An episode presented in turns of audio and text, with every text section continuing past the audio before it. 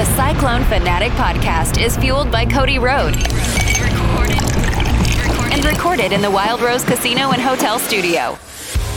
We continue on as I have had the fortune to meet with some members of the Iowa State men's basketball staff here in the doldrums of summer on the Cyclone Fanatic Podcast Network. Of course, we are always fueled by our friends at Cody Road and the Wild Rose Casino Studios. Nate Schmidt joins me in this next edition of the podcast. Great guy. Um, I've known I've known Nate a long time before he was ever a you know an assistant coach here all the way in the Big 12. Just a really stand up dude, uh, brilliant offensive mind. You saw Iowa State's offense take a massive jump last year in the KenPom ratings offensively. I would expect another one in this next year. Let's talk to him today about that. Where will Iowa State, what does this roster look like offensively in 2023? Here's my conversation with assistant coach Nate Schmidt. All right, continuing on our little um, jaunt through the Iowa State men's basketball program, I got Schmitty, Nate Schmidt with me talking Cyclones. And uh, Coach, first of all, thanks for your time. Always appreciate it. How are you today? I'm good, man. Appreciate you having me on. Yeah, no, it's it's good. I just, I like getting you guys in the in the off season mode because you're you know there's not like a game to game thing to to worry about and all that stuff. Fans want to know it. I know it's super early in the process. What do you think of the the group so far? You know, very excited about this group. Uh, very hardworking group. A little younger than we've been in the last couple years, but you know, I think from a talent level, uh, it's definitely improved, and, and really excited about everyone that we have returning and our, our incoming guys as well. Well, it's funny because I I was talking to the other guys more about like defense, right? And I, I think I have a different conversation with you because I'm like, well, how do you get the, this? How do you get this group to do the defensive stuff that you guys have done? But you're you're kind of more the offensive guy, and I feel like you've got to be kind of salivating a little bit with this this crop of talent. Definitely. No, very excited. Very excited. You know, you talk about the guys we have coming in, you know, just being Jackson, Keshon, and Curtis, just being able to all handle the ball, be playmakers, and also knock down a shot. Uh, something that will definitely help our offense. And then continuing to just just build these guys together offensively and, and get them all on the same page. Walk me through the the three transfers and I, I guess roles. I mean, the, again, t- to the fans listening, caveat here: it's June 14th. There's going to be a lot of changes between now and when you see this team hit the floor. I get, but even Schmidt, even I'm a little bit. I'm not confused, but I'm I'm I'm anxious to see how their roles develop. Mm-hmm. These these three different guys, because especially when it, you know Tamin's the point guard, right? But who backs him up? That type of stuff. What what what do you kind of see when you break down these three transfers? Yeah, I think they all have some similarities uh, in a good way, uh, just continuity within our offense. But I think they all have uh, individual uh, talents that that makes them different. You know, as far as Jackson, just a guy that can really get in the paint. Great, great IQ for the game. Really good feel. Knows how to get downhill, make the passes, especially in pick and roll situations, and obviously, you know, shot a very good percentage from three. Uh, I would say Keshon's more of a, you know, kind of downhill, aggressive, attacking guard. Uh, he's looking to get downhill, has a bigger body, uh, defensively, really trying to get after the ball. Uh, and then Kurt uh, really, really can shoot it. And you know he's played played some point guard at Indian Hills, so he has ability to play in a pick and roll and well and handle it as well. You have a history with Indian Hills. Um, did that play into the recruitment there? Yeah, there was definitely a connection there with me and Kurt. Uh, he spent his freshman year there, and uh, obviously I coached there for two years under under Coach Plona.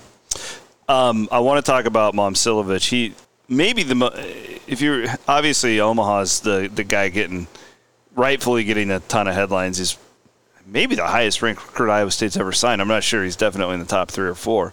I'm obsessed with Momcilovic. I love these stretch fours that can shoot. I'm of the Hoiberg era, right, where we saw this a lot. I'm really happy to to get a guy like this. He, I, I, and again, like I'm like I'm, I'm, here in June, like imagining what this young man's role is going to be. To me, there's no doubt he's a future pro.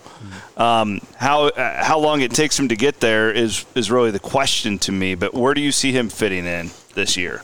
I mean, he has a great feel for the game of basketball, especially scoring the basketball. He can really, really shoot it. So you talk about you know, stretching the floor, you know, putting him around playmakers.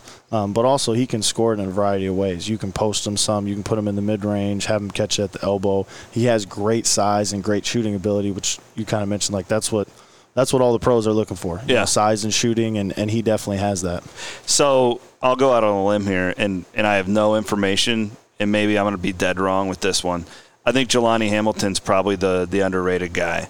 Probably not getting talked about enough. Um, he was really highly recruited, like, but he he has all these connections to Iowa State. He's a legacy kid because his parents went here. And then I thought he kind of got overshadowed by Milan and uh, Milan and and Omaha in that class. But I watched him play. I think it was his high school championship game or whatever. Blown away by him. I I think he's a really good player that you guys probably have under the radar a little bit. What do you think on, on him so far? Yeah, man, he's been good. Again, you talk about size and shooting. Very good body, wide shoulders, long arms, uh, can make shots. I think his athleticism around the rim will be good, attacking the rim. Um, you know, again, for all these freshmen, there's a there's a process no of, of, adjusting. But yeah, think, fans, chill out. I'm not saying he's going to average 20 next year. I just really like his potential. Yeah. No, he definitely has a chance, and he's a great kid, great worker. Again, loves Iowa State. Um, and again, he, he can knock down a shot, and he has great size and length on the defensive end. Um, as far as the offense as a whole goes, we saw a huge bump metrics wise from year one to year two offensively. I'm just curious, like when you're when you're sitting around and you're drawing up game plans and scouting, doing whatever you do, way above my pay grade. How much do the metrics and like analytics play into your daily activities? They definitely do. They definitely do. I think when you're trying to piece it all together, uh, I mean, at the end of the day, we're trying to get layups, open shots at the rim, and then kick out wide open threes. You know, as far as the best points per possession, and that's kind of the overall goal. And, and myself and Coach Crawford, you know, at the end of the day, that's that's what we're trying to get. We're trying to get layups at the rim, dunks at the rim, free throws, wide open threes. And the biggest thing for us going into this year is just getting our guys to play more together, creating action uh, with some randomness, but also you know limiting limiting turnovers and creating great shots. You were a big part of getting Hason Ward to Iowa State connections there. Uh, I talked with, with Jr. about this, just how difficult it is when you're when you're transferring up a level like he did, and then he didn't really get a summer. Felt like Hason was always kind of just behind to no fault of his own. I've heard that he's been really good. Uh, I'm thinking analytics, baskets about around the rim. Like to me, I don't know if it's an upgrade to Shun. I'm not even saying that, but I feel like Ward. It, if you're a fan out there, you, you probably safe to expect more from him in year two, right? Yeah, definitely, definitely. He's done a great job. First off, with his body. I mean, he's weighing. You know, when he left in the spring, he was uh, two almost 230 above 225 and, and when he got here you know after spending the summer in barbados he was 198 so the, wow. the amount of weight that he's Jeez. put on and, and he's he's been committed to it. And i think that starts with him as his confidence and, it, and it's grown. And he had a really good spring but he's a guy that can really put pressure on the rim whether it's a lob whether it's a drop off. You know he's a guy that that brings a presence around the rim for us offensively. Guy i haven't brought up to anybody yet uh, surprisingly is watson. We saw him do a lot of good things, especially towards the end of last year. I, I thought it was a really positive, you know, towards the end of the season when you started to have guys like Watson and, and Ward made great contributions down the stretch. But Demarion, he, he kind of seems like, um, you know, that that little puppy that has huge feet and you're just waiting for him to grow into him is, is how I would describe it. What what's his offseason been like? He's been good. He's been good. You know, again, another guy that had some good experiences and, and you know, played some minutes for us this past year, and it's something that he can really build on and grow from. And, um, you know, we're expecting him to, to continue to grow both offensively and defensively. Okay, so you're you're you're always drawing up plays, right? Yep. Like I can I can see it's a lot easier for me as a football fan to watch and be like, ah, well, I, I do this to him all the time. It drives him crazy. I haven't done it to you yet, but I'll text Nate Scheelhaase, be like, "Hey, why don't you call this play?" Yeah. Like just, and he rolls his eyes, right? Yeah. It's like, oh, a flea flicker in this stupid bowl game that nobody cares about.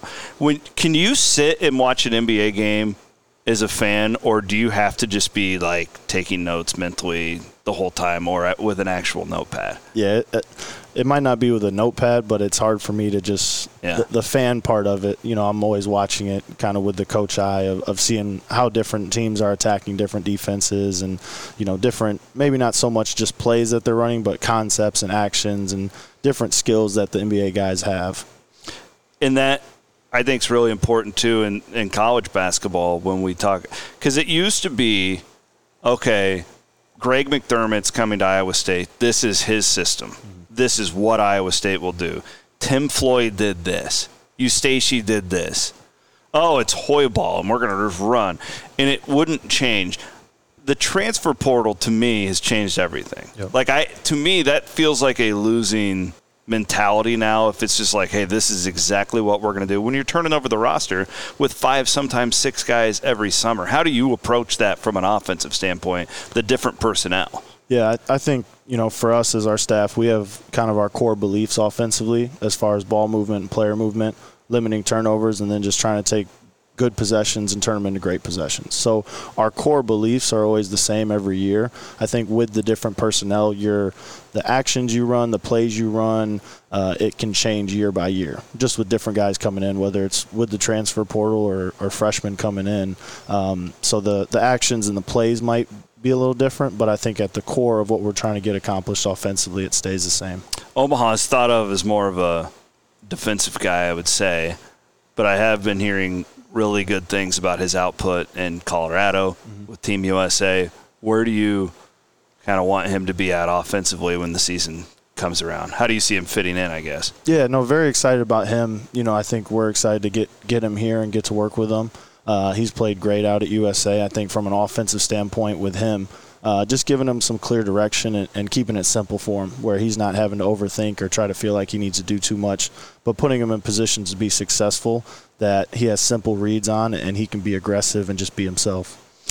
and it helps with Lipsey coming back. Obviously, I mean that this is probably a bit of a cliche, but the whole like coach on the floor thing, it, it just I've already heard that he's taken a step forward with leadership and stuff like that. Where do you uh, offensively? Where do you see him in his game growing? Maybe Yeah. as a sophomore. Yeah, obviously for him, you know, he wants to be a more complete player, and obviously the the elephant in the room is his shooting, and he's worked a ton on it, and he's worked, you know, twice a day, every day, constantly just putting in a lot of work, not just on his three point shot, but his pull up and his floater, and just being a more complete scorer and scoring threat.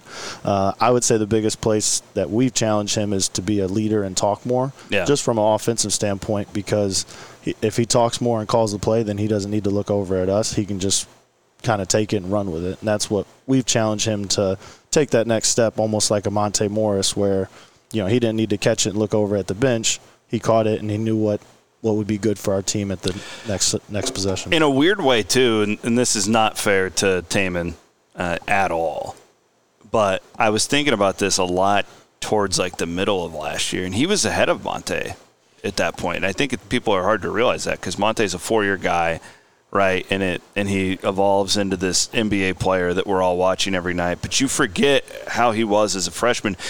Tamin didn't really, in my mind at least, coach. I didn't ever see him like be afraid of any moment, or not, not that Monte was, but we forget Monte was behind the best guard in the Big 12 that year mm-hmm. in DeAndre Kane, and he got to be kind of like milked along the way. Yep. That was not the case for Tamin Lipsey. No, and, and he had a great freshman year. I think it really hit it really hit us, me and Coach Crawford, kind of when we sat back and, and rewatched some of the games from this season, and just you look at his overall stats compared to Monte's overall stats as a freshman, and, and they're really impressive. And obviously, everyone, you know, the way it ended, and you know, he, his struggles shooting throughout the year. I think a lot of people get hung up on that, but if you look at what he did and how he led our team and how he commanded our offense for a freshman in the Big 12 was really impressive. So you've got obviously the 23 class is, is here.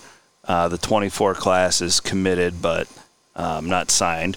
Um, do you feel like you're in a a little bit of a luxurious spot on the trail as far as you can just go out in July and you know the rest of this month and how much easier does that make recruiting? I guess when you can just kind of you kind of start to pick and choose because you're not behind, right? Yeah. No, it feels great. Again, you know, for us, it's building relationships and building those relationships early. So now we're able to build them even sooner with the 2025 class and the 2026 class because our work's kind of already done in the 24 class. So it's a huge luxury for us. Good stuff, my man.